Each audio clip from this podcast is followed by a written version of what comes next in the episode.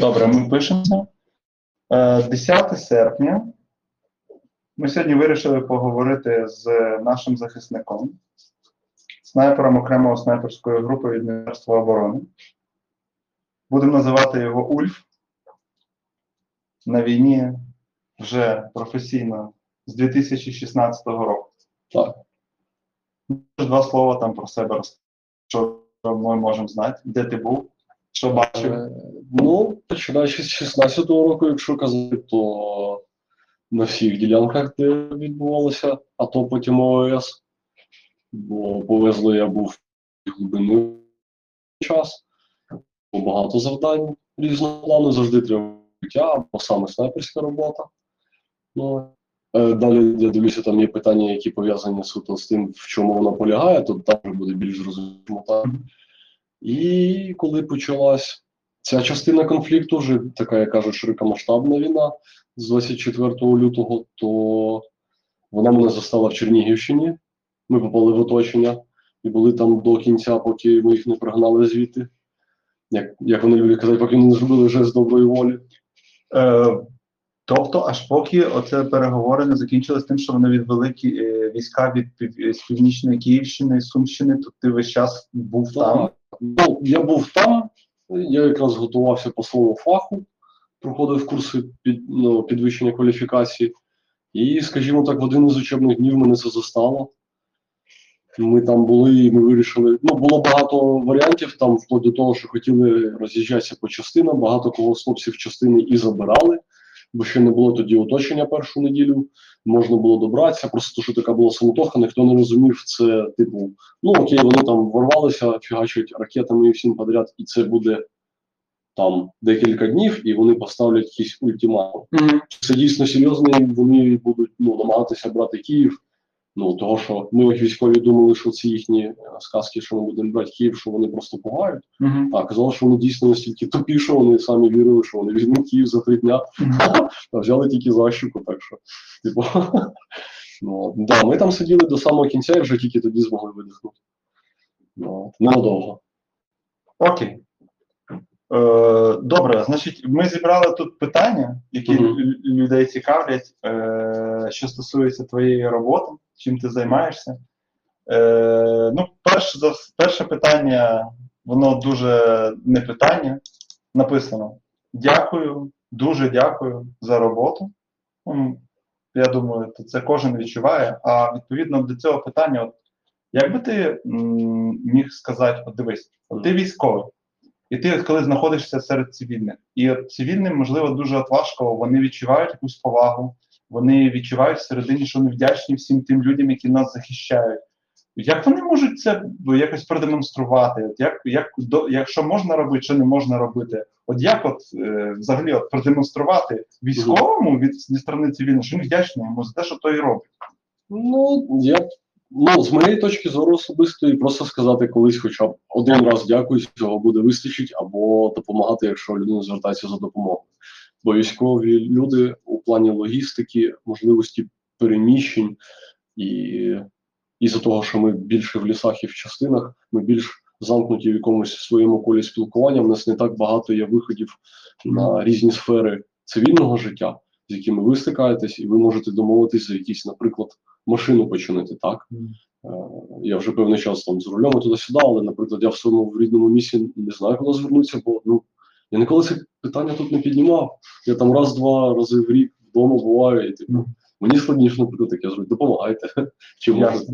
Тобто, якщо я бачу військового і там, в одній черзі стоїмо, я можу його пропустити. Я можу просто сказати дякую, йому буде приємно, і це не образливо нічого, бо, до військового щось почати говорити, не знаю, і якось ти і вдячний безмежно, що ти живеш, що ти можеш ходити на роботу, що вдома тут мир є завдяки всім цим людям, а як висловитись, це може так ніяково якось робити.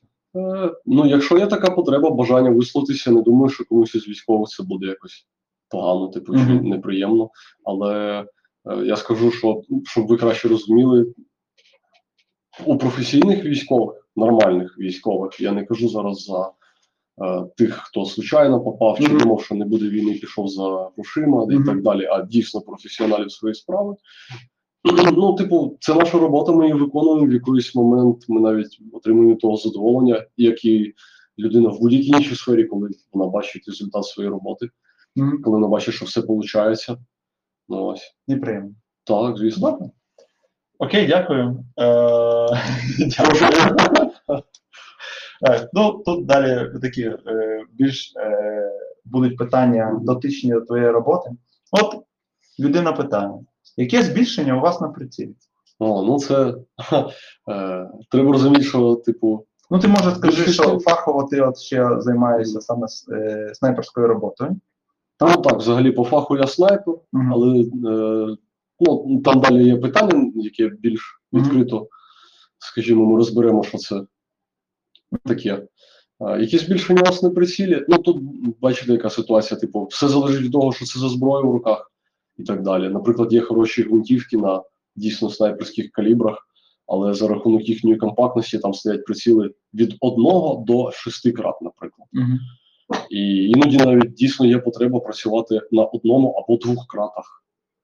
Немає потреби там включати 20 крат. А що дає однократний приціл? Ну, це приціл без збільшення, грубо кажучи. Так, ну, і що, який в ньому сенс? Він оптичний, там є лінія. Так, це оптичний приціл, який має можливість, типу, при необхідності від 0 до 6, наприклад. Любель зараз такі ставлять наші зброя на їхню гвинтівку UR-10M. Це дуже хороша гвинтівка. Взагалі зброя красавчиків, в них дуже хороша зброя і підход до цього всього. А це натовський стандарт? Так. А який патрон?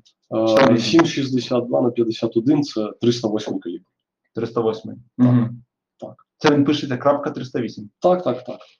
Мах там, Вінчестер там. Ну, вони є декілька спеціалізацій, але ну, це вже типу дрібність. Тобто оце збільшення, воно залежить від умов, коли треба працювати. Так. І взагалі, по-правильному, типу, ставиться, є одне тільки розуміння, яку кратність при певних обставинах вибрати.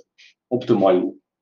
Немає чітко так, що там є певна якась дистанція чи умови видимості, і ти підбираєш, от в тебе є там підручник, в якому написано, немає такого. Ти вибираєш те, що тобі зручно, оскільки зачасту іноді важливіше навіть бачити не так саму ціль, в яку ти будеш стріляти, за якою ти спостерігаєш, а те, що відбувається навкруги. І тому подібні рішення треба спостерігати. А працювати, тут таке питання, кратний дуже приціл, він дуже звужує поле зору. Так. То, відповідно, треба, ти ну, мало що бачиш, ти в парі треба працювати, чи як це робиться? Ну, взагалі, так, бажано, типу, оскільки... А той другий, хто в парі з тобою, він теж снайпер? Ну, так. Чи як? Не, снайпер не може з тобою працювати, оскільки тут... специфіка роботи в чому заключається? Хтось один, по суті, є зброєю, і ця людина відповідає за постріл і за маскування. Друга людина може бути без снайперської зброї, але буде мати якусь іншу дотичну оптику з шкалою розмірною, для того, щоб вона могла у відсутності можливості використати якісь електричні ТЗР, технічні засоби розвідки, використовувати більш старі методи вимірювання там вітру, вимірювання дистанції, знаходження, виявлення та оцінки цілей. Того, що ну, снайпінг це, ну, там, в снайпінгу сама стрільба це 5%, напевно. Це ми якщо беремо взагалі такий фах, як снайпінг, а не коли ти військовий снайпер. Тобто, а коли ти військовий снайпер, це ще трошки менше. Ну, добре, я думаю, що там ти багато можеш розказати, а скажи от про це збільшення, а найбільше збільшення, яке допускає, яке там приміняється? Навіть 50 є, його навіть можна на 100 метрів використовувати, для того, щоб чітко бачити, що ти ніяк не впливаєш на гвинтівку, твоя помилка мінімальна і твій постріл буде чистим, я кажу. Що твоє серце, твоє дихання мінімальне має вплив, що вона в тебе стабілізується гарно, що після пострілу, коли проходить весь процес пострілу, відкатується гвинтівка саме місце і так далі. Але якщо ти нормальний стрілець і ти впевнений в своїх навичках, то, наприклад, 700-800 метрів, коли ти стріляєш, тобі вистачить 8, ну максимум 10 крат, тому що це навіть зручніше, ти будеш бачити, як вітер міняється і тому подібні речі. Бо кулі вони, ну, типу, навіть важкі кулі в нашому фізичному світі, вони дуже це легкий невеличкий об'єкт, який ще летить. От, і на нього дуже сильно впливають всі фактори. Навіть якщо ти стріляєш через калюжу, це теж вплине. Це треба знати, це треба вміти враховувати, якщо ти хочеш точно попадати. Окей. Ну і відразу тут таке, а яка прицільна твоя дальність? Я думаю, в кожного там є от, там, ну, ти працюєш на відстані до 500 метрів. Все залежить від калібру. Тобто тут, грубо кажучи, як з машиною, типу, звісно, що якщо машина дуже класна, але водій такий собі, то він багато зневижне всієї машини. І навпаки, якщо погана машина, але хороший водій, то він вижме там максимально. Тут те саме, типу, в кожного стрільця є певні якісь калібри, з якими він дійсно гарно працює. В нього є настріл, в нього є розуміння того ж самого вітру. А що буде, якщо це через кущі? А що буде, якщо це там, наприклад, через скло? То... А яка твоя, робочі твої інструменти, які чим ти працюєш? Якщо ти можеш це сказати. Ну, так, да, це типу більшість всіх, якби, і фото чи там інформації є в інтернеті, і ворог про це знає.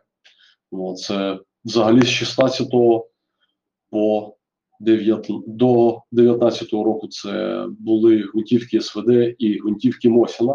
І Мосіна я більше любив, вони були точніші. Ми там трошки шаманили, робили хитрості з їхніми ложами, з прицілами, ставили кронштейн, ну, тобто модернізували їх. Можна зараз я перебіг. Тобто, якщо я бачу ворога з Мосіном, це ще не в привід, що я сміявся. Ха, в нього древня зброя. Ні, вона... звісно, ні. Це все одно зброя, яка може точно і бити далі, ніж інша якась, наприклад, там калаш, звичайний калашмат.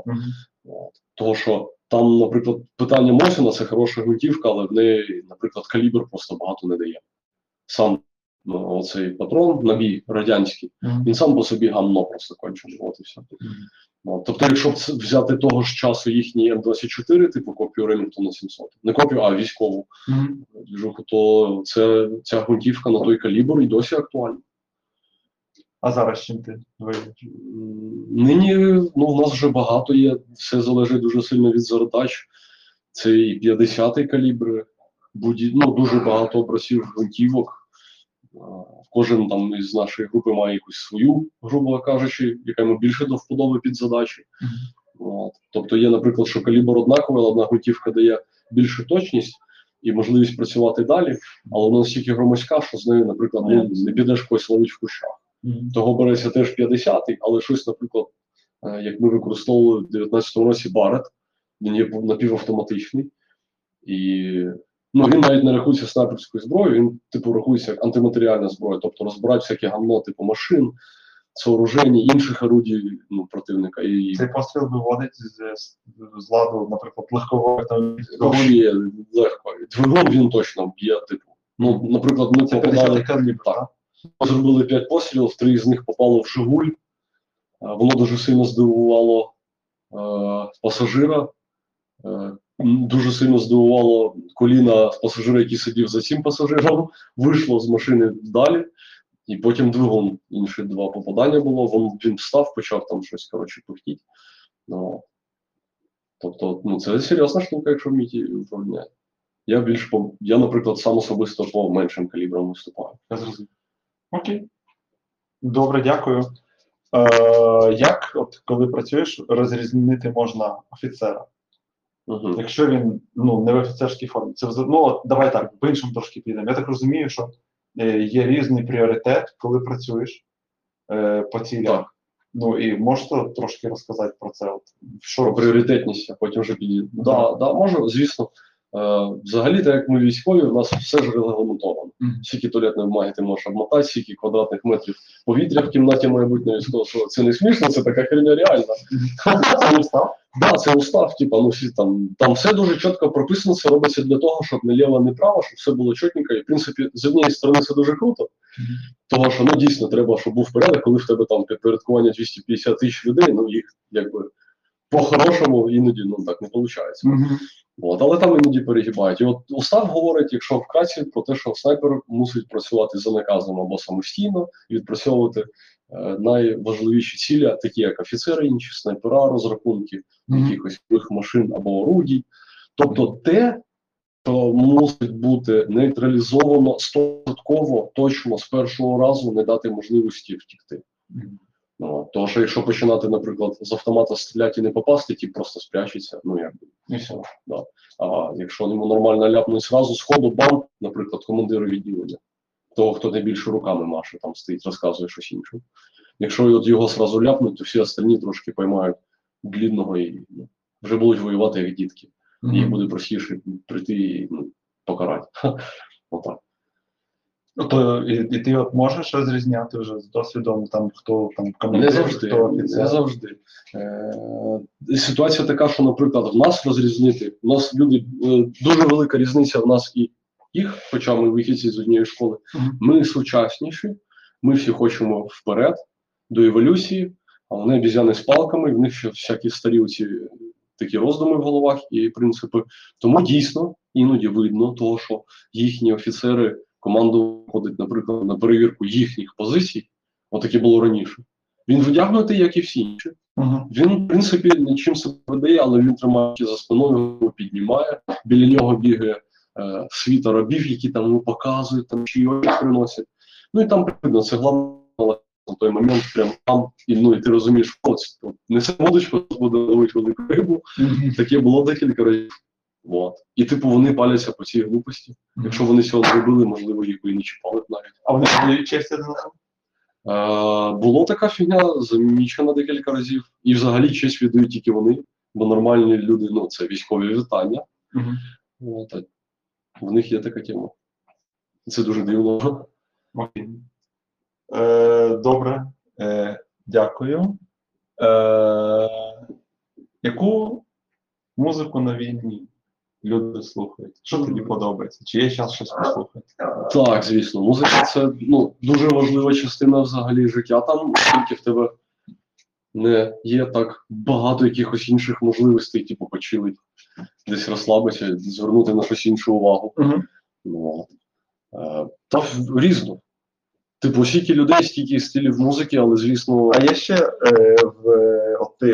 знаходишся десь на позиціях і грає там якийсь, я не знаю, Ніколай Басков, грає, бо щось таке конкретно...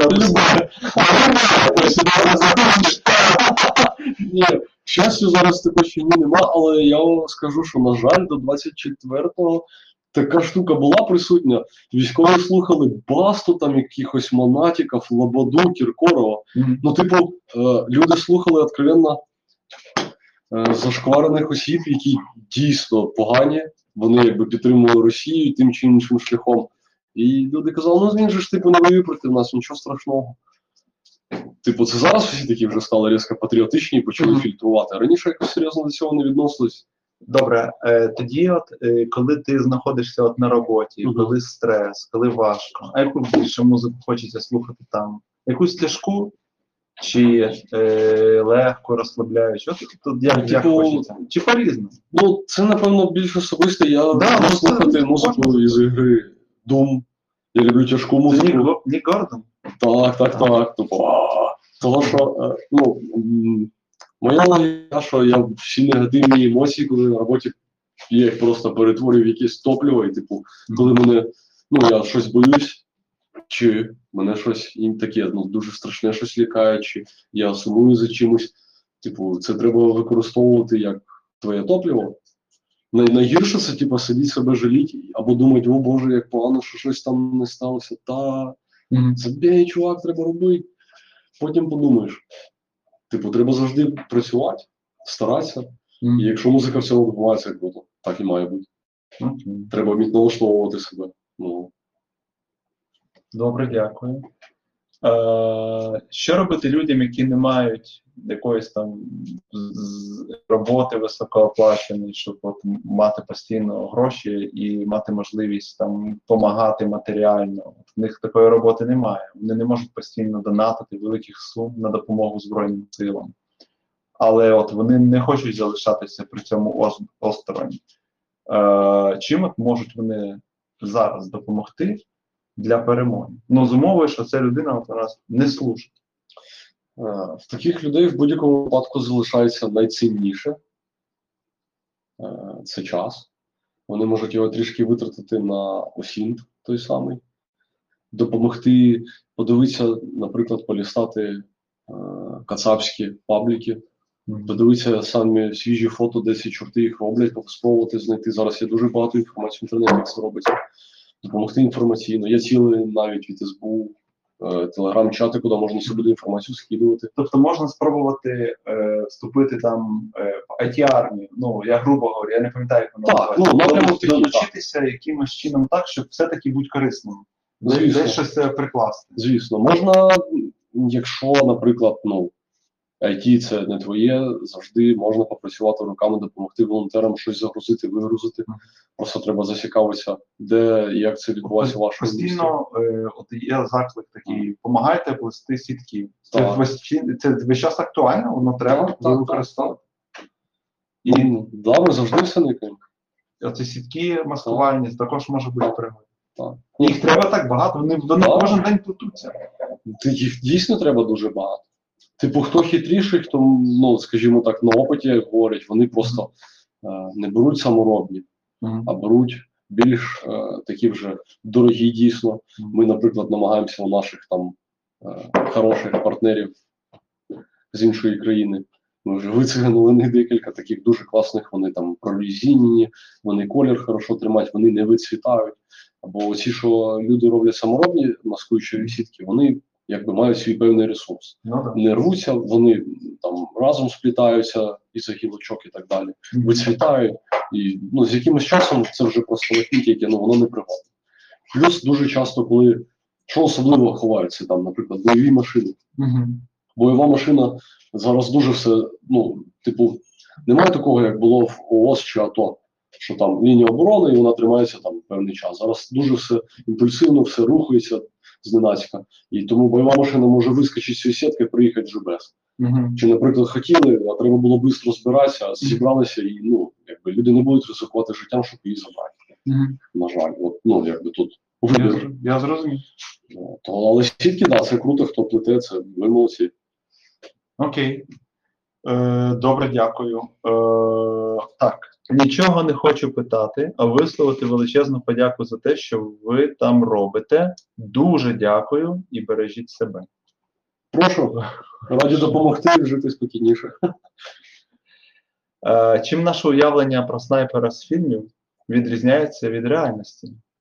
Знищення важливих цілей, розвідка, лежання на одному місці по 2 місяці, стрільба в голови на 2 кілометри, робота в парі. От ми всі от бачили там в фільмах, як вони працюють, ці снайпера.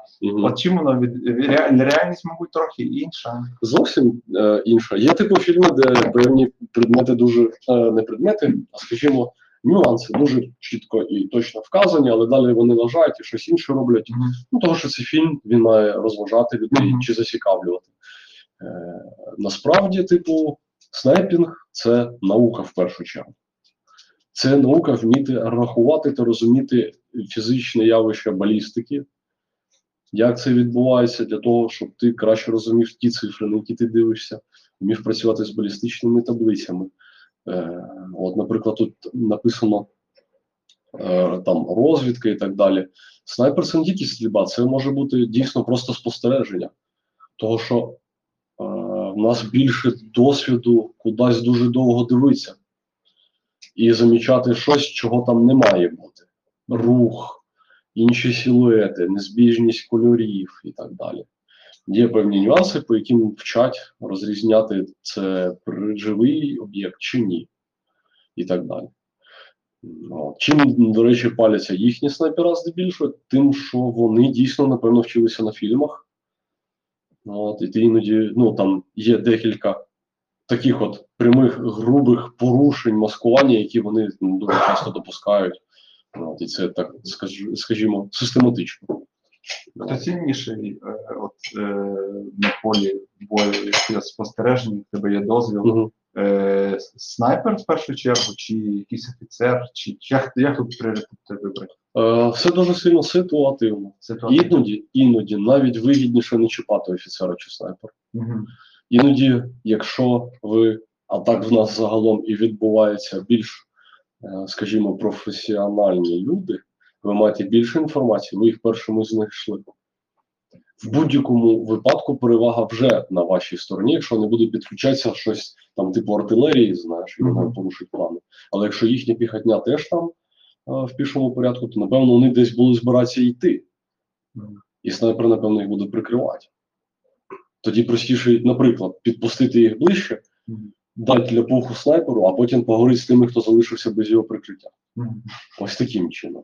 А це вже, типу, планування, швидка реакція вашої, там, наприклад, групи вогневого забезпечення і так далі. Раз, от дивись, стосовно цього питання. От я бачив тих кіно, зараз я скажу, Enemy at the Gate, там Рон Перлман і Джуд Лоу. І оце було про Сталінград, і от весь фільм, це, ти бачив його? Там чисто такий бій між снайперами. Зайцев і якийсь... Да, Романець, я пам'ятаю, фільм дуже давно бачив, пам'ятаю. Ну такого... Ні. Того, що якщо біля тебе ляпне щось дуже серйозне, ніхто не буде грати, і типу, ой, мене хтось дуже прицільно стріляє, ну-ка вилізу, гляну звідки. Це типу глупо, це фільм жахів, знаєш, там монстра їсть когось подає, і такий негр має полетити і сказати, ну, піду гляну, що ж там відбувається, без фонарика ножика піду в темряву, це ж так безпечно. Ні, так ніхто не робить. Ну, є якась загроза, її просто знищують і все, ніхто ні з ким не грається. Ніхто не грає. Ні. Простіше, якщо така ситуація, що снайпер там ляпнув, не попав, і він робить ще один постріл, а потім ще один, це вже значить, що це не професійна людина. Він, по-перше, в тебе дурак попасти не може, по-друге, він місію не змінює. Це означає, що ти будеш сидіти собі спокійно, підійде твій джіп, джахне туди чимось таким, що в нього п'ятки в різні сторони полетять, і все. І він доігрався. Ну, молодець, трошки постріляв, звісно. Слухай, а сучасні, от, стосовно цього, те, що такі, як це суперстішно зараз, я українською скажу, ну добре, я не підберу слова, от вони там в самий останній момент треба підняти оптику показати, бо щоб вона не блистіла, прицілила. Ні, там просто треба ховати. Спочатку. А вона блистять, я хотів запитати. Так. Тобто вони дають блік, сонячний зайчик можна зловити. Так, обличчя людини дає блік. Навіть обличчя людини. Бо ми білі, а не негри. Ми коли ми потіємо, ми тупо починаємо реально дуже сильно. А ти мажешся, як сидиш? Я роблю так, що мене просто не видно взагалі. Ну, мені треба невеличкий отвір, щоб я бачив кудись, невеличкий отвір, щоб моя гвинтівка кидала туди. Все. Окей. Ну, добре. А доводиться от довго сидіти на позиції?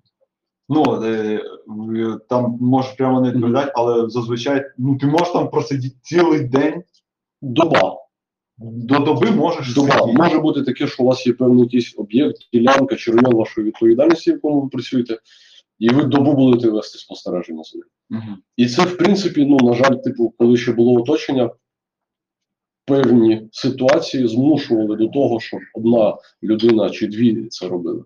Не було можливості їх змінювати, чи не було можливості замінити їх взагалі, там, завести інших, чи технологічними якимись методами, там, дронами чи камерами.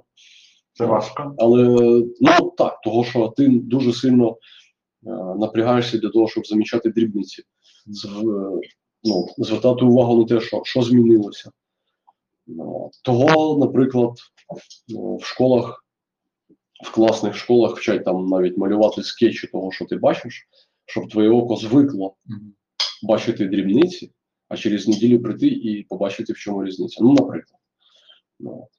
Це треба собі розвивати, пробувати, ну, таким чином. Окей, дякую.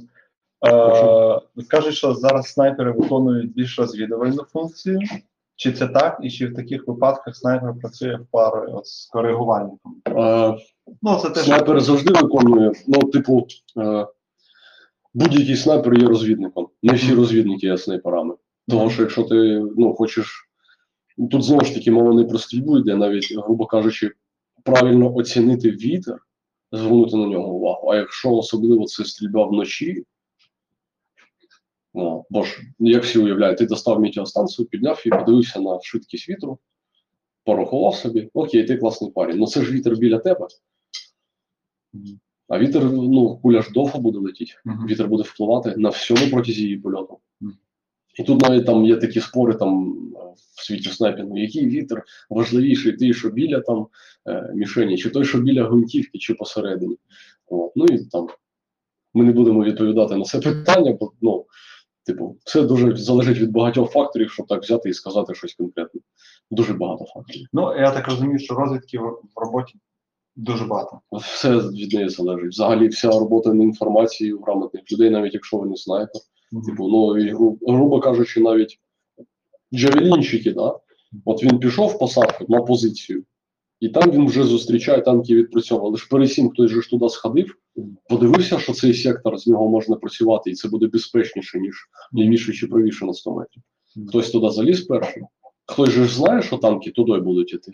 Чомусь так було зроблено. Тому іноді, коли люди з більш піхотних, скажімо, підрозділів, там, як кажуть, бугуртять, що у вас це тупа якась задача, типи, просто, ну, вам не можна доводити стільки інформації. Тому що воно доводиться, там, наприклад, командиру бригади, він бачить свій батальйон, він розкидує на батальйони ці завдання, воно пішло-поїхало, ну і не будеш полковник бігати і всім пояснювати. Mm-hmm. Ой, мені вчора позвонили, розказали, давайте ми вас там посадимо. Ні, дядя, ти військовий, де роби. Ясно. Окей. А коригувальник тут було питання, ну, типу, наразі обичний снайпер, він є коригувальник, він вміє коригувати будь-яке озброєння. Mm-hmm. Ствольну, там, артилерію і так далі.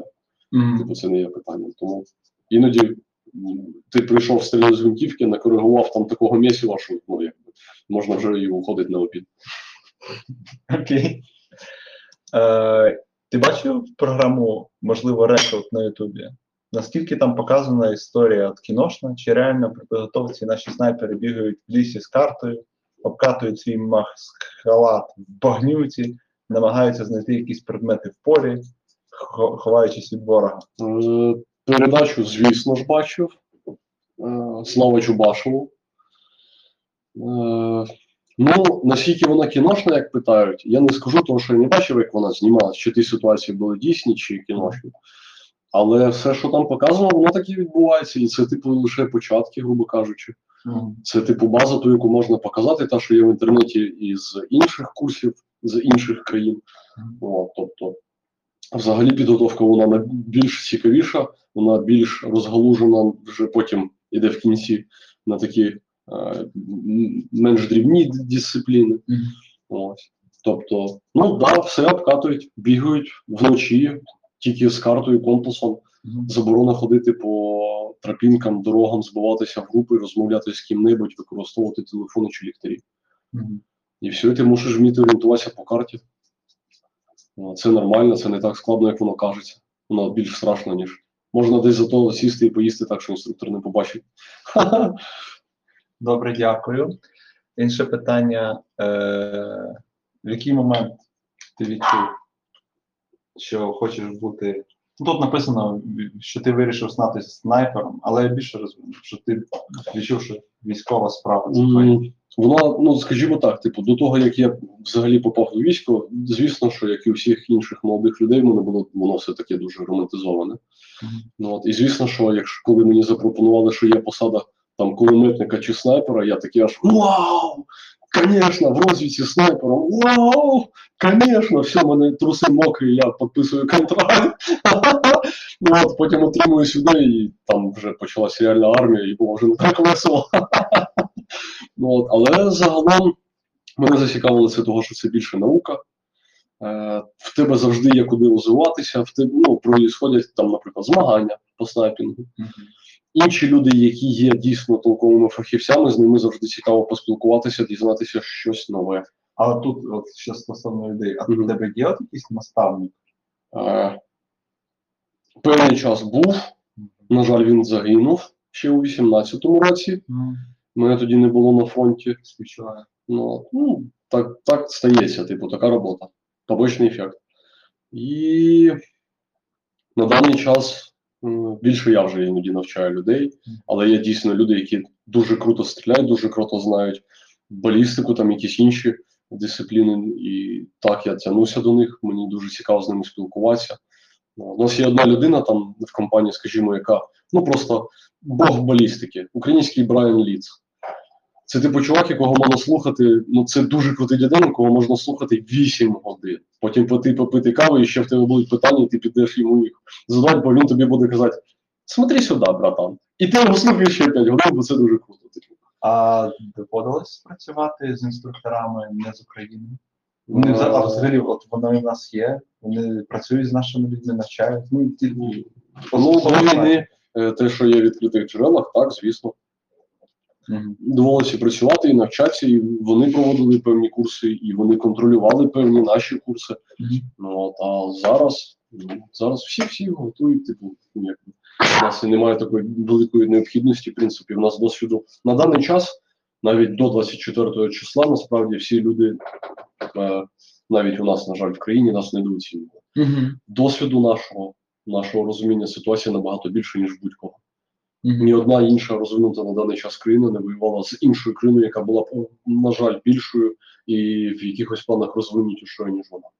Воювати десь в пісках з бомжами, в халатах з калашами ржавими, ну це типу війна. Ну це сафарі. Я б туди поїхав, бо чисто поприкалувався, щоб так, знаєш, типу війна вихідного дня. Ну, а тут вже серйозно. Тут супротивник, якого теж, на жаль, наші багато недооцінюють, там в них там СВД, ой, там в них там танки старі.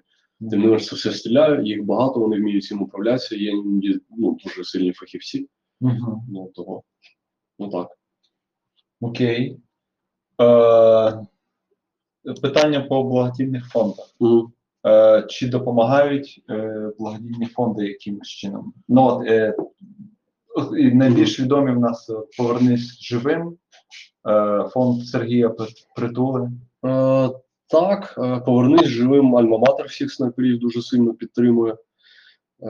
Фонд Притули в якийсь свій час допомагав певним снайперським групам і зброєю, і так далі, іншими там технічним оснащенням. Але особисто ми співпрацюємо з благодійним фондом «Хоробрі серця». Вони нам допомагають як по оснащенню, там, з питанням іноді по озброєнню, там, ті самі дрони, це розхідний матеріал. Ось. Здебільшого, реально, більше допомоги приходить не так від фондів, як від людей.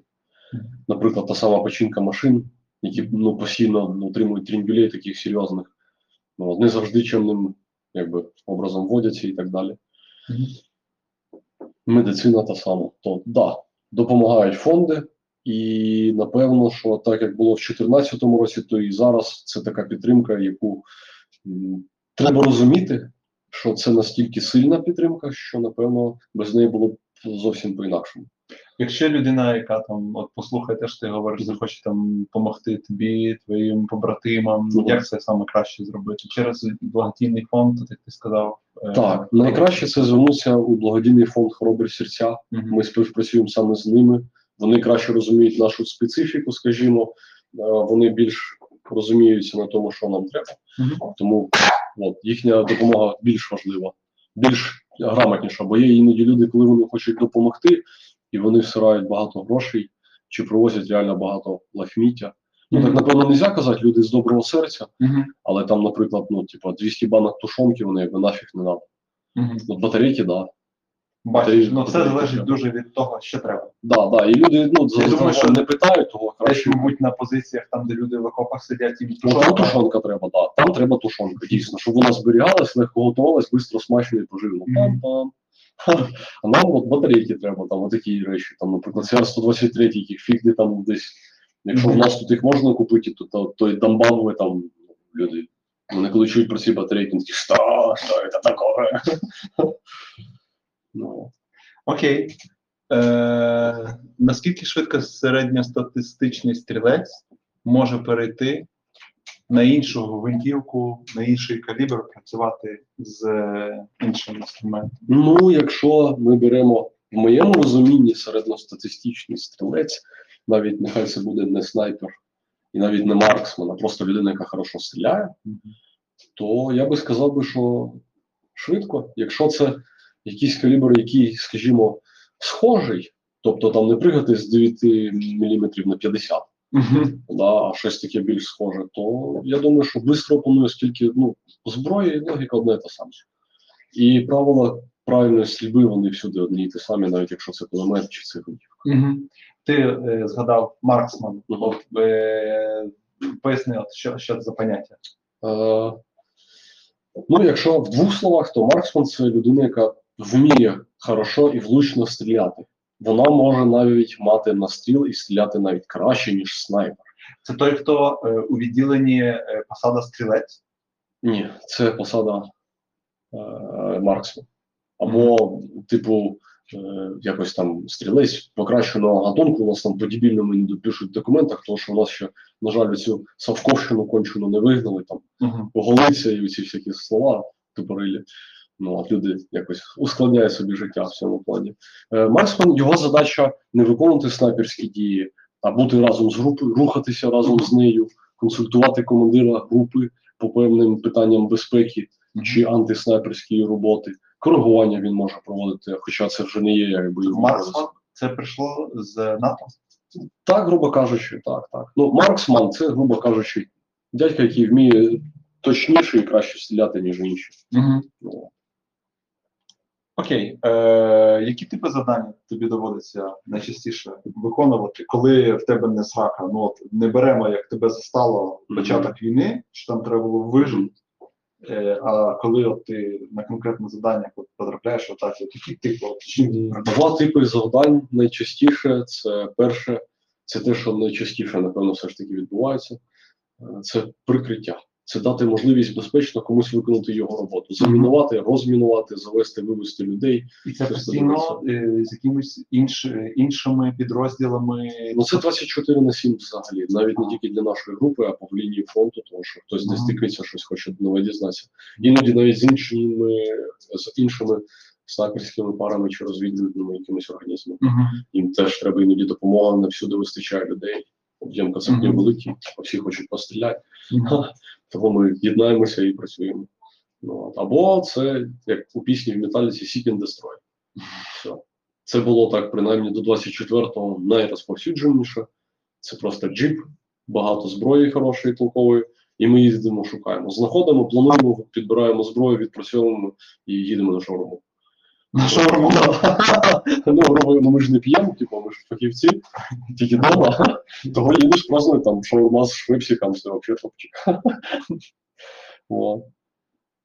Добре, а таке пряме питання. А бувають такі завдання, ну, можливо, не в тебе, а там як в кіно, де показуєте фотку якоїсь такого свинособаки.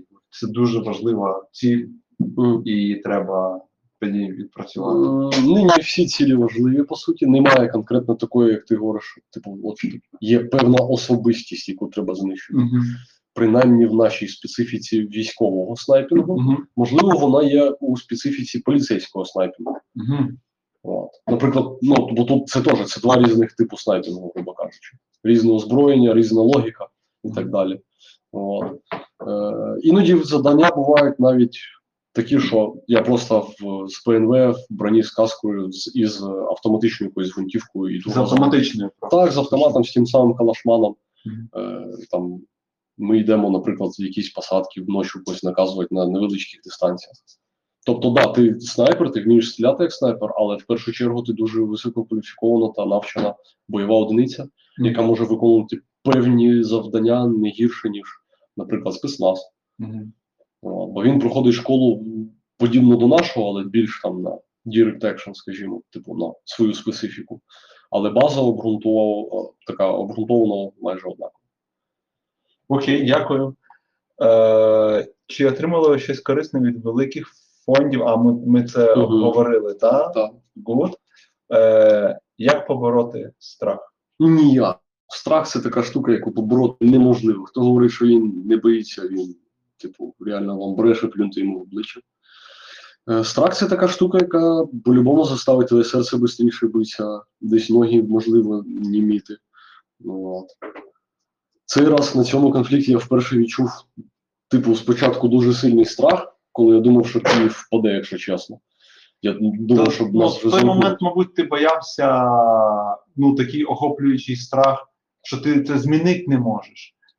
Ну, це завжди така тема, звісно, але тут було, типу, розуміння глобальності проблеми. Це було страшніше, ніж розуміння особистої смерті, бо, ну, випадків, коли воно було близько, типу, дофіга, як кажуть, ми дивились смерті в очі, але вона кліпнула першою. Бувало, але, ну, типу, зі страхом боротися ніяк не можна. Взагалі не треба боротися зі своїми емоціями, того, що це ви їх не можете. Ні, ну, почекай. вже боялася віддаватися молодці. А як треба його обуздати? Якщо ти порадиш, що ти коли страшно, що ти робиш? Думати логічно, оцінювати ситуацію, хто зліва, хто справа, що ти бачиш перед собою, що в тебе є, що може відбутися, що ти будеш з цим робити. А якщо ти зараз будеш поранений? А якщо буде поранений, буде твій кент зліва. А якщо вас ззаді почнуть нахлобучувати, що ви будете робити? Страх – це така сама штука, як і розпач чи апатія, вона загалом в людей виникає або після, як би так точніше сказати. Загалом він контролює лише тих людей, які йому піддаються. Це як стрибок з парашутом. Страшно всім, але ти, бляха-муха, або робиш оцей один шаг вперед, або ти там, крабуєш, як кажуть, на парашутному сленгу, і ти перепригаєш. І тут та сама фігня, ти боїшся, але треба робити, треба розуміти, що твої дії і наслідки того, що ти зараз можеш піддатися страху, вони набагато страшніші, ніж те, чого ти боїшся. Якщо ти погано зробиш свою роботу, якась кількість людей може загинути, бо ти очкошник. І це тебе мотивує? Це більшість людей мотивує. Мене просто мотивує сама можливість робити щось дуже значуще для історії. І в першу чергу, і в другу те, що, якщо я зараз буду боятися і бігати, то так будуть робити мої діти. Якщо я втічу в якусь Польщу зараз і не буду боротися за свій дім, то і мої діти будуть постійно бігати від ворога. Не будуть теж очкошники. Я так не хочу. Я не хочу, щоб мої близькі, навіть зараз, ті, хто вже в мене є, не треба про дітей говорити, бігали і боялися. Ми поїдемо, розберемося просто з цією хернею, і все. Дивись, ти згадав, такий був момент, я просто знаю. Коли була фаза війни, русня йшла з півночі, Київ, Сумщина, і ти згадав, що в той момент ви були оточені, і було почуття страху. Я так розумію, що у вас не було, по-перше, зв'язку. Не було взагалі ні з ким ніякого зв'язку. І ти не знав, що робиться? В першу ніч стріляло все і всюди, і в більшості випадків це, зелені військовослужбовці стріляли просто в спутники, тому що вони думали, що це вже летять орлани чи БПЛА, розстрілювали свої... Там дуже жорстко було, не було зв'язку і був хаос. Тому що дійсно десь була вже русня дуже швидко, а десь, ні, і ніхто не міг зрозуміти, де який фронт провалився, і взагалі ніхто не думав, що так близько утвориться таке розуміння, як фронт, лінія фронту. Ніхто не думав, що там, де ти раніше їздив відпочивати, як на Київщині було, що ти будеш бачити це те, що там сидять чмоні усі галімі чорти, і ви будете туди танчик керувати. Я ж кажу, бляха, треба збігати, може там хоч той хапчик смачний залишився. У нас якраз тоді неділю не було нормальної їжі. Тобто був такий період, коли було незрозуміло, що робиться. Абсолютно. І ти навіть не знав. А може вже Києва нема? Ні, такого не було. За Київ зразу всі питали, всі нормальні військові розуміють, що треба в першу чергу розуміти не свої біди, а взагалі, що відбувається. І певний час в нас, все ж таки, на жаль, десь, напевно, до неділі, день у день ми десь їздили, ми дуже хорошо сховалися, ми починали, як завжди, на джіпах їздить, розбиратися, що ж відбувається. Ми їздили, там десь втикнулись, там десь щось почули, там дізнались. Ще така ситуація, що ці території, вони українські. І там люди розуміли, що українська армія – це добродії. Це не так, як в Донбасі, що ти десь і виїхав, а тебе вже злили місцеві. Тут була дуже велика підтримка населення, і це дуже чудово, це дуже круто. Реально нашим людям велике дякую, коли бабці травлять окупантів, а туди їх палять коктейлями, прямо во дворах, забивають палками і ще щось там. Наші люди, чорти зробили дуже велику помилку, що вони до нас поперли. Вони дуже сильно недооцінювали нас. Дуже сильно. Який був самий такий найважчий досвід в роботі? Коли було саме важко? Якщо це там щось особисте, можна казати, не знаю. Тут такого, це робота, тут так сильно багато особистого немає. Найважче це зима, тому що були завдання там, наприклад, що ми виходили на... Найважче, коли було холодно. Так, на 3 дні ми виходили, 2 ночі ми ночували там.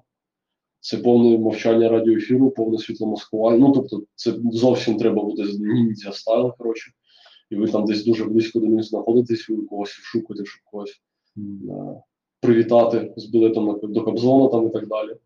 От. І це, типу, ну, це дуже морально складно, тому що це, типу, як геть таке спеціальне призначення і спати десь, вмикатися в лісі? Ні, це не спеціальне призначення. На той час рота глибинної розвідки. Угу. Типу, це не рахується як спецназ. І як ви ночували? Ми брали, лягали, засовувалися на карімат в спальники, спали. В лісі? Да. Мінус 30 біля річки. Снігом засипає, стає тепліше. Типу, так воно працює. Є можливість використовувати хімічні грілки, і вони дійсно допомагають. Вони там 3 годинки тобі ноги гріють. Це було фізично важко. Ну так, да, воно виснажує. Просто воно морально дуже сильно виснажує. І морально. 12 годин не спілкуєшся ні з ким, наприклад, куди спостерігаєш. Потім йдеш відпочивати, їсти, балакати з хлопцями. Вот. А хтось інший йде туди. Бо вас 4, 2 працюють, 2 відпочивають, наприклад. Це так було до цього повномасштабного конфлікту, наприклад. Я відчуваю, що цією зимою ми щось схоже будемо робити, так що хай вони там не надіються на спокій. Окей. Я зрозумів. Я щось думав, ти розкажеш, що саме важко, я не знаю, там так, ти дивишся, ти приціл, там під з тебе якийсь тече. Ну, в такому плані це, коротше, коли тебе їдять мурав'ї, комарі і всякі інші там мухоловки. А ти повинен сидіти. Да, ну, ти не можеш почати рухатися, тому що озброєним оком, коли навіть, ну, типовий якийсь там їхній Петросян побачить, що в 300 метрів від нього там куст чухається, то він, я напевно, що туди треба носити. Ну, не можна. Ну, сидиш, потім приходиш, а, коротше, на це. Ти вже тих наших от комарів ти вже не боїшся. Ні. Насправді воно так кажеться, що там от військові такі закальоні. Я приїжджаю домой навпаки з тим пупсиком. Я вже не хочу цього. Я хочу в тепле ліжечко, я хочу помитися нормально. Ой, фу, це не дуже смачно. Типу, це не хоче, ти там не вимахуєшся, а там їсти, вушася, там ще щось таке. А ні. Воно просто треба, типу, це як колись хтось сказав, якщо ти щось вмієш, не ускладнюй собі життя. Ти мусиш розуміти і тестити певні якісь свої психологічні чи фізичні якості, знати свою грань. Наприклад, скільки ти можеш пробігти з рюкзаком в стресовому факторі, щоб розуміти, ти можеш звідкись втікти, чи тобі краще залишитися вже до кінця в наплоці. Ти розраховувати свої сили. Так, треба це знати. Треба знати свою психологічну стійкість до якихось факторів, які тебе більше роздражають. Тобто, якщо ти хочеш бути нормальним снайпером, треба вивчати себе дуже сильно. Бо я, наприклад, я з цього поняв, що мене найбільше, ну, там, виморажує і мені везе, що я з цим не працюю. Ну, тобто в самій роботі немає тих подразників, які мене заставляють тут на гражданці прям там хотіть махати ногами вертухи. Зрозуміло. Добре, дякую. О, дуже гарне питання, воно мені так подобається. Які нам новини краще тут читати? І які новини, от, як ти дізнаєшся новини? От, давай так, може перефразую. От, бо люди, от дивись, от вони, у нас в країні війна, і що ж робиться, знаєш? Людей може, вони можуть в таку впасти, їх так може так воронку засадити, вони будуть дивитися новини одне за одним, і там подивитися, тут зрада, там нам F-16 ніхто не дає, де такамси? Дивиться якісь новини і думає, може я краще буду там Арестовича дивитися. О, я точно не його. Арестовича не можна слухати. З того досвіду, що варто дивитися на якісь новини? Арестович – це 100% брехло, яке тупо, ну, взагалі має десь потеряти свій голос і потерятися взагалі з країни бажано десь. Це наша особа. Да. Отак от. А взагалі, ну, типу, за новини. Я б рекомендував би є телеграм-канал, і в них є дуже класний сайт Deep State. Вони показують плюс-мінус більш-менш актуальну ситуацію на фронті. Прямо можна інтерактивну карту подивитися, деякі лінії розмежування, де хто взяв. І, ну, треба розуміти, що... Можливо, щось з офіційних джерел інформації, що, чому довіряти. МО. Просто наше... Да, це, в принципі, нормальна інформація. Тут більше залежить, напевно, знаєте, я би сказав, що треба мати... Взагалі наука розвідки говорить, що треба мати 3 джерела, 2 з яких провірені. І все, що ти зібрав, тоді порівняти, аналізувати і робити якісь висновки. Ну, тобто краще мати декілька джерел, дивитися. А ще така фігня, що багато цивільних, вони роблять якісь оціночні судження про ситуацію, що склалася, не розуміючи, що Це типу не шоу-бізнес, це війна, це наука, це дуже великі розрахунки, і те, що нам там не дали якийсь самоліт, це може і не так є поганим. Наприклад, то там була дуже велика зрада, що це там крайній раз таке богохтили, що типу, мол, не хочуть до нас пускати інших військовослужбовців, типу миротворчий контингент і ще щось. Була така тема, що от, мол, ніхто нічого не робиться, так зрада там. Там зовпорог був Монатік, ну як сюди у нас. І насправді, типу, ні, це не так. Нам тут миротворці не потрібні. Типу, миру хочуть лише прихильники Росії. Нормальні люди хочуть перемогти, вигнати їх нафіг з хати, потім тут навести лад. Ну от економічно, відстроїти країну і так далі. А мир, ну це, типу, треба розуміти і фільтрувати, що вони говорять.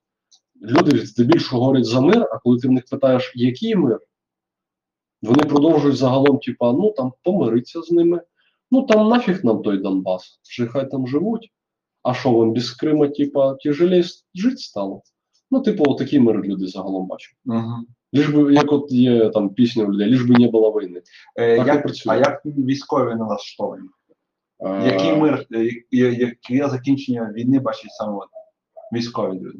Відновлення повністю цілісності всіх наших територій, подальша наша тотальна незалежність.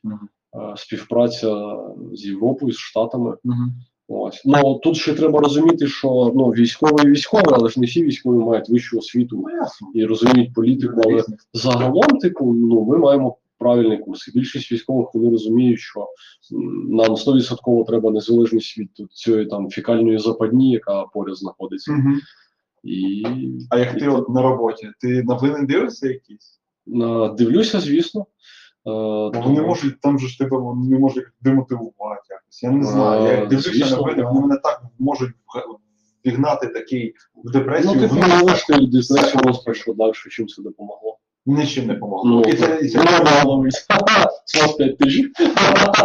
Ну треба типу вміти налаштовуватися на те, що окей, це не вийшло, значить буде щось інше. Що хороше відбулося, якщо нічого не відбулося, зроби, що відбулося щось хороше. Сам поїж смачно, запаль мівінку з тушоночкою. Ну, типу, треба якось простіше до цього відноситися, бо голова вскипить і все. Люди дуже часто стресують і депресують реально по дрібницям. Сидять і там, о боже, не можу попити каву. Чи щось таке. Добре. Тут ще одне питання є. Що таке середньостатистична русня? Давай так, ширше я скажу. Ти з ними спілкувався? Так. Ну, типу, я можу... Я чесно кажу, я от чесно скажу, я їх ненавидів дуже давно, але от під час цього конфлікту я думав, що ми їх зря такими тупими називали. Вони в натурі дебіли. Це типи, які приїжджають на дачний посілок, в якому живе там 5-6 пенсіонерів, а хат там, ну, штук 60. Вони виходять, виводять їх і питають, де інші. Дядин пояснює, каже, типи, це дачний посілок, сюди люди приїжджають літом на пару днів потусити, тут ніхто не живе. Він каже, бути такого не може.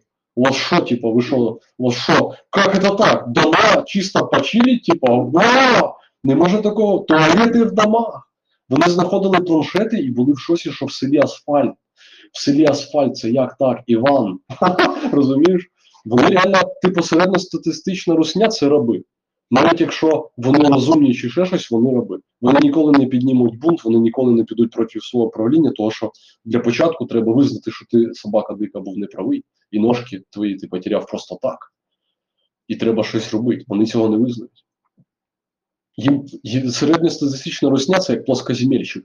Це людина, якій набагато простіше вірити в щось нереальне, що дуже складно опровергнуть. Я не знаю, це слово буде українською мовою, вибачаюсь.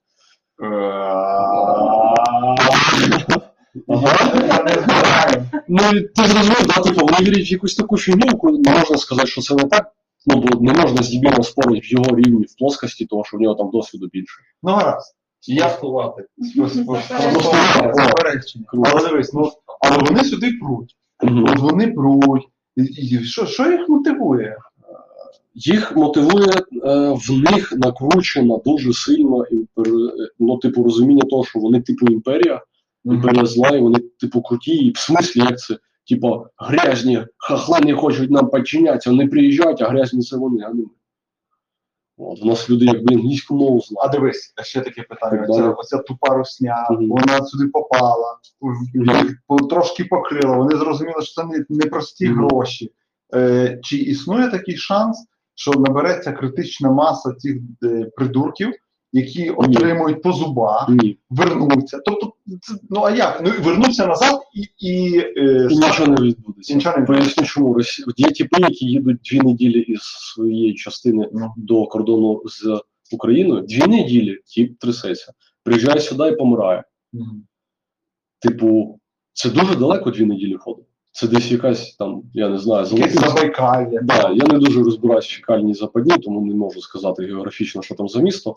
Але суть в чому, типу, взагалом ж з Москви не воюють. Ні. З міст, які мають москвича, там є соціалізацію, розумієш? Воюють загалом буряти чи ще якісь тіпи, які там не можуть не знати, що відбувається в селищі за горою, бо він на горі лише там барашка трахає. І все. Його, в принципі, не цікавить. Ну, приїхав якийсь тіп без ног, ну, мабуть, його збили там Жигульом чечени. Не буду питати, бо ще мене зб'ють. Ну, типу, вони там, типу, раби галімі. Ну, і що? А критична маса не набирається тут, людей зі зброєю, того, що їх розмішують. Кацапня управляє сєпарами, наприклад. Чи приїжджає куча бурятів, а їх віддають новим чеченам в підпорядкування. Чеченів побили, приїхав кацап, йому віддали там ще якісь зброї. Для того, щоб вони цього не бачили. Була така ситуація, щоб ви розуміли просто, чому це досі все відбувається і так канає, того, що єдине, чому вони не розвчилися з часів СССР, це типу ці всякі чекістські штучки. Наприклад, вони дуже хорошо розуміють, що солдат, коли побачить, що там в посадці вже кучу його братішок, там не є, він туди не піде. Ну він побоїться, вони щось будуть приймати, і це вже якісь такі замінка. Була ситуація, коли робили засідку, жахнули там дуже класного тіпа, нам повезло, що він там їхав, він отримав білет до Кобзона, там і вся оця штука. Ми нафігачили там декілька машинок, спалили, ми знялися, буквально десь через хвилин 50 я там був дроном, і там не було жодної єдиниці техніки. А ще через годину знов туди пішла колона. Їх там навалили, приїхали, витягнули машини, все, що могли, забрали, для того, щоб наступна логістична колона, яка везе БК чи їжу, цього не бачила. І думала, що вони там безпечно катаються. Ну, я ще знаю такий приклад. Коли були бойові дії за Лисичанськ, Сєвєродонецьк, коли ще там тримали оборону, намагалися форсувати річку Сіверський Донець. І там розбили цілий БТГ. В районі села Білогородка, якщо я не помиляюсь. І я просто дивився, коли питають полоненого, взяли руснявого, і питають цього русака: ну так, от ти ж на своєму БМП, в тебе наказ там форсувати річку, ти їдеш, і куча машин уже спалених. Написано ВОЗ. Ти ж це все бачиш, а ти їдеш вперед. Ти що, не розумієш, що тебе тут чекає? А він говорить: нам сказали, що це укри розмалювали свою техніку і спеціально покидали, щоб не боялися. Ти викупаєш, які вони тупі? Ти прийшов йому сказати, йдемо зі мною, я до конфетку, він піде. Вони їхали, і на якісь... Якщо б я знав, що вони такі тупі, я б до війни поїхав би в Росію, заставив би їх всіх набрати кредитів на себе, щоб вони мені дали гроші, бо я б розказав би, що я вилікую всі їхні хвороби, і все було б хорошо. Ну, я не знав, що вони такі тупі. Просто на твою точку зору, ну, щось може статися таке, щоб вони порозумнішали. Ну, щось існує в світі, щоб вони перестали їхати, вбивати українців. Ні, такого не буде. Для того, щоб щось відбулося, ми очікуємо наслідків якоїсь події, вірно? Для того, щоб ця подія якась сталася, треба передумови. Там люди стараються, щоб цих передумов не було спочатку. Вони людей за бугром травлять якимось ядом новачком цим, які випалюють і одразу пояснюють, що це я, це ви, а вони кажуть: ні, це не ми. Вони тупо тупі дегради, типу. Це якщо у них така політична верхушка, у якій там тіпи сидять, 9 класів пропитих з Жигулем міцним в руках, там, на будки сідати і тому подібне. У них люди падають в очка і помирають там з ружа. Я хочу сказати, що єдиний шлях — це просто їх убивати. Так. Тобто, я рахую думку, я особисто впевнений, що хорошої русні немає, було і не буде. Це понятно збіговисько, є сіло болоти, на собі бігудів імперія, бо вчились жопу витирати, не має чимось. І все, і на цьому базується їхня цивілізація, напевно. Не розумів, да, уявно, типу. Кирил, православ'я, победа, задьох на палках і погнали. Ну, але ж все одно спричинити, має щось спричинити, от стільки тут уже їх полягло, більше, ніж в Афганістанську війну. Угу. Ну як це? І воно нічого не було. Ну і що? Ну і що? Це все завжди ну і що? Дивись, які в них вже було страшне. Типу, ми не зрозуміємо, ну, мало хтось з наших людей це зрозумів, поки не столкнеться з ними, того ж, у нас менталітет немає. Як просто не казали, коли нам Яник не сподобався, іначе вчудить реально Майдан всі рушили лістять, його взяли і вторгнули. У нас був Майдан, і це дуже круто, що люди дійсно поступили. Вони вибрали шлях. Хоч би там хто що не казав і так далі. Типу, я рахую, що це було дуже правильно. От. А кацапи ні. І того ми їх так лякаємо. Тому що вони розуміють, що сюди, якщо вони навіть якось підлаштують чи куплять нас, типу, ми візьмемо це все, що зараз робимо. Це їх лякає. Їх лякає наша свобода, тому що ми не можемо, будемо платити налоги. Так як їхня вся суть, це типу знищувати, заселювати туди тупорих бурят, які будуть просто платити налоги. Все. Це вся суть Росії. Все, ти все підвів до того, що прийдеться воювати. Та по-любому, як прийдеться. Прийшлось ще з 14-го і все, успішно воюємо, к щастю, типу. Не всюди, але ще час покаже. Якби тут битва двох цивілізацій. Цивілізація, яка розвивається, і цивілізація мав з палками. Цивілізація, як показує практика, завжди виїхає. Тому у нас все буде окей. З часом. Не у всіх, звісно, і не одразу, але буде. Добре, дякую. Так, у нас вже питання підготовлені. Ті люди, які тут у нас слухають, якщо є якісь запитання, можете зараз задати.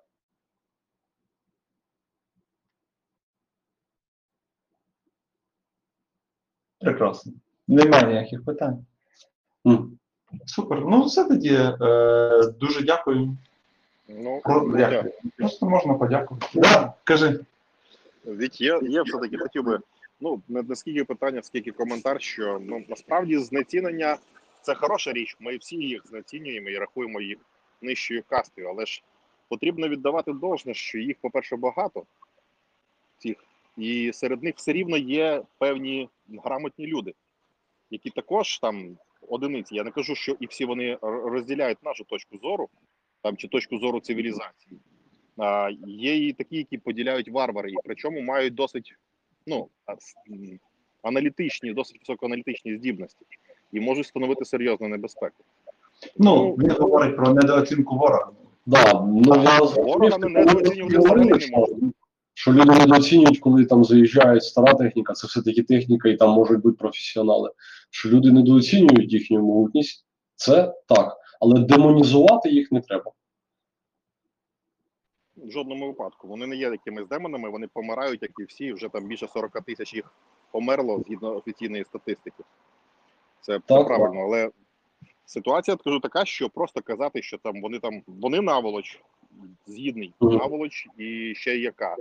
Вони покидьки, і їх потрібно прорядити, провести якісь там децимації, але більшість із них це просто безхребетні, ну, є більшість, напевно, відсотків 80, це просто безхребетна маса, яка затиснута в рамки, нічого не піднімаючи голову, просто виконує те, що говорять їй силою, ну, голосом сили, яка 9 серпня 99-го році в обличчі Путіна прийшла на заміну бухаючому Єльцину.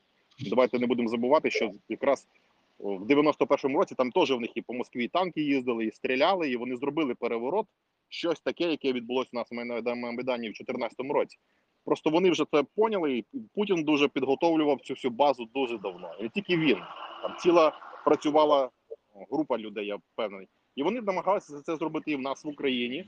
Благо в 2014 році в нас народ зміг їх поставити на місце. Бачите, в Білорусі пробували те ж саме зробити, але вони свій план успішно реалізували, так як і в Казахстані. Так. Там серйозні люди сидять, аналітики, просто вони прорахувалися. Вони зробили дуже велику помилку тим, що вони розв'язали з нами війну. Але далі вони тягнути вже не могли, інакше бо їхній же народ взяв би на вили. Так що вони замкнуті між вилами, між своїми тими кріпосними, які поки що мичать в дві трубочки і нічого не можуть зробити, тому що залякані, забиті, загнані і без можливості. Ось. І між нашою армією, яка зараз їм виявилася ой далеко не по зубам. Ну, я б дуже хотів би побачити, звісно, там бум з них якийсь, але я просто про це навіть не думаю, щоб не сподівався, щоб потім не розочарувався, що він не відбувся. Ти ж розумієш, щоб був бунт, потрібно, щоб були якісь, як би там не були координаційні центри, були якісь хоча б мінімальні, люди готові взяти на себе відповідальність. А їх всіх або по новічком, або з пістолетом в спину, або ще донебудь. Ну, прикольна практика забувати людей молотками в під'їздах теж. Це в них там було буквально за місяць щось 100 чи 120 випадків, вони стосувалися людей, які були причасні до подій на Донбасі з 14-22 року. От. І це ті люди, які, типу, хотіли чи по-інакшому робити, і вони були забиті просто, от і все. Тобто, знову ж таки, і вони, може, і зробили б там щось, але не вийшло.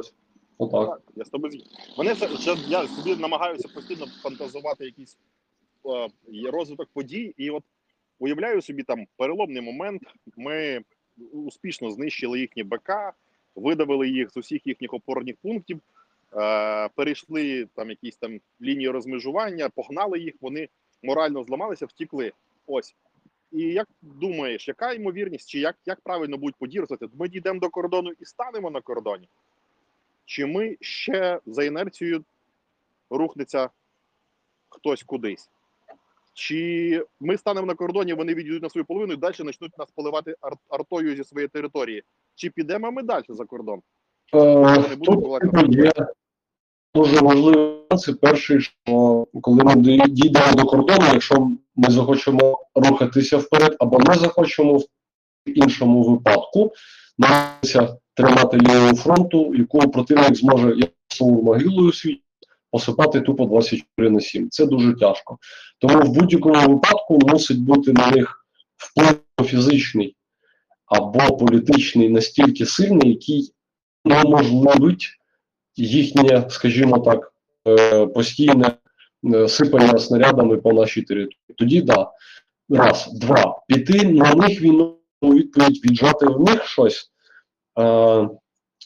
На мою думку, так як ми хочемо в цивілізованій країні, нам не треба ставати варто, відбирати в них все з їхніми шифутінськими, щоб що з ними там ділати, я не розумію.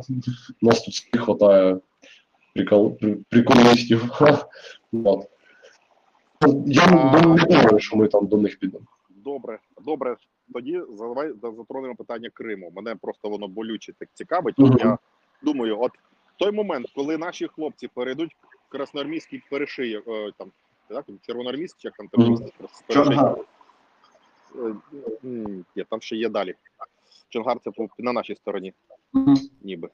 Неважно. Але факт, як тільки ми перейдемо туди, більшість росіян, ті, які там отримали медалі, впевнено вірять, що в 2014 році референдум там двох людей успішно вказав волевиявлення кримського народу бути приєднаним до Росії. Як ти думаєш, наскільки буде сильний моральний тиск і оправдання серед верхівки отих недолюдей для того, щоб спробувати махати з якоюсь зброєю, яка набагато більш небезпечна, ніж звичайні там фосфорні ракети, скажімо так?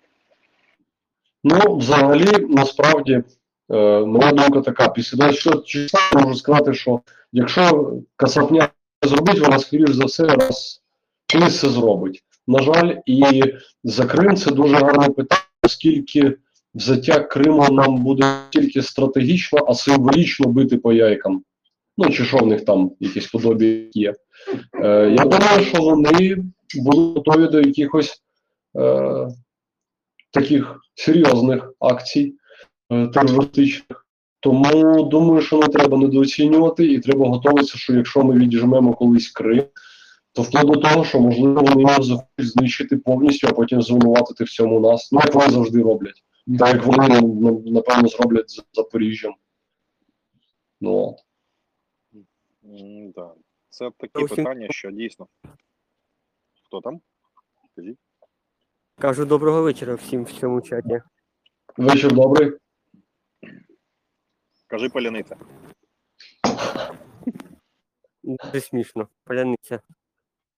На рахунок Криму є, ви забуваєте про один такий сценарій, що ми будемо брати Крим, скоріш за все, після того, як повністю закриємо питання з цими так званими республіками, які зараз наявні. Ніхто не буде одночасно на два фронти воювати. І, скоріш за все, як мені вважається, що по Криму ми будемо готові забрати його військовим шляхом. Це в тому випадку, якщо Росія до того часу не розіб'ється на Федерації. І тоді, коли ми будемо мати достатньо протикорабельної зброї, бо все як в Русні там 80 кораблів в Чорноморському флоті, з яких до десятка можуть калібри досі пускати, є авіація, є і все інше. Крім, якщо ми будемо повертати військовим шляхом, то, по-перше, там зараз на даний момент від 30 до 60 тисяч військових, і це буде така ж сама важка операція, яка була в Русні з Маріуполем, але за рахунок рельєфу, за рахунок комунікації вона буде розтягнута на півроку не менше. Або на рік. Це при тому, що в нас буде перевага по всьому, по зброї. Ну, тоді можна було з ними йти і матлошися, типу, як вони роблять, встали і пішли з ними воювати. Були правильні, дуже стратегічні рішення прийняті, нанесені точні удари. Або інші якісь шляхи тиску, які уможливлюють їхній широкомасштабний захист. Це раз, а що у військовій тактиці, яку я в свій час вивчав, є таке розуміння, що будь-яке «а якщо» або «але» скоріше за все закінчується смертю. Тому треба або діяти чітко по плану, або типу не фантазувати. Краще не навалювати, не накручувати. Я думаю, що вирішення якісь знайдеться, а якщо ні, ми просто заморимо їх санкціями та голодом. Слухай, а таке питання. Є якісь? Ну, на своє питання. У мене таке ще одне. Чи є якийсь варіант, який варіант змусив би Росію добровільно просто без бою віддати Крим, сказати, нате вам його, все, вибачте, ми були неправі там. Ну, або без вибачте, просто забирайте, давайте розійдемося. Звісно. Що потрібно? Якщо, ну, типу, я дуже силен в політику і економіку, але на мою думку, якщо їх додушити таким чином, що вони просто будуть не здатні оборонятися, тобто, якщо ми їх не знищимо повністю, а будуть дійсно, коли в них буде настільки навіть на людей, а озброєння, боєкомплекту, там, техніки, ми зможуть його чинити, те, що зараз відбувається. В якийсь момент вони повідомно почнуть кричати, що там, ми не винуваті. Це на нас нациків напали, а ми взагалі давайте за мир і реальне прикриття дій. Для того, щоб якомога скоріше зробити це все. Ну, і ще для того, щоб через 10 років повторити знову. Тобто, я думаю, що на даний час, якщо говорити, що кожна країна – це якийсь великий замок, то санкції – це як... Ми не можемо, да, своєю бандою взяти цей замок, але ми можемо його взяти голод. Замовити голодом, ще щось. От санкції працюють як область, на мою думку. Ти бачиш, практично територія Росії, яка зараз є, за виключенням України, там, Естонії, Латвії, Литви, це те, що був Радянський Союз, який був проти всіх там, з якогось певного періоду холодного занавісу. Йому ніхто не поставляв радіоелектроніки, хліба і так далі. І тим не менше він вижив, мав якісь, побудував ракети, в 61-му році навіть стартанув Гагаріна на місяць на орбіту Землі. І тобто, де той Радянський Союз? Дуже більше питання, який Радянський Союз був до того імперію, яка розпалась? Це правда, я до чого веду, що все рівно не хватить агонія. Очікувати, що вони через рік здохнуть з голоду, ну це марне очікування насправді. Мені є ще допомогу. Тут за рік нічого кардинально не зміниться, на жаль, треба ще мовчитися. Не мучить нашого гостя, ми говоримо майже 1,5 години. Давайте відпускати. Якщо так, ніхто не запитає, конкретно не хоче, не треба тут запитати, коли ми там Москву будемо палити. Завтра. Щось хочеш? Та що, всім наснаги, гарного здоров'я і розвивайтеся. Все. Окей, дуже дякую. Прошу. Дякуємо. Дуже дякую. Щасливо. Па-па. І вам. Нормально. Так.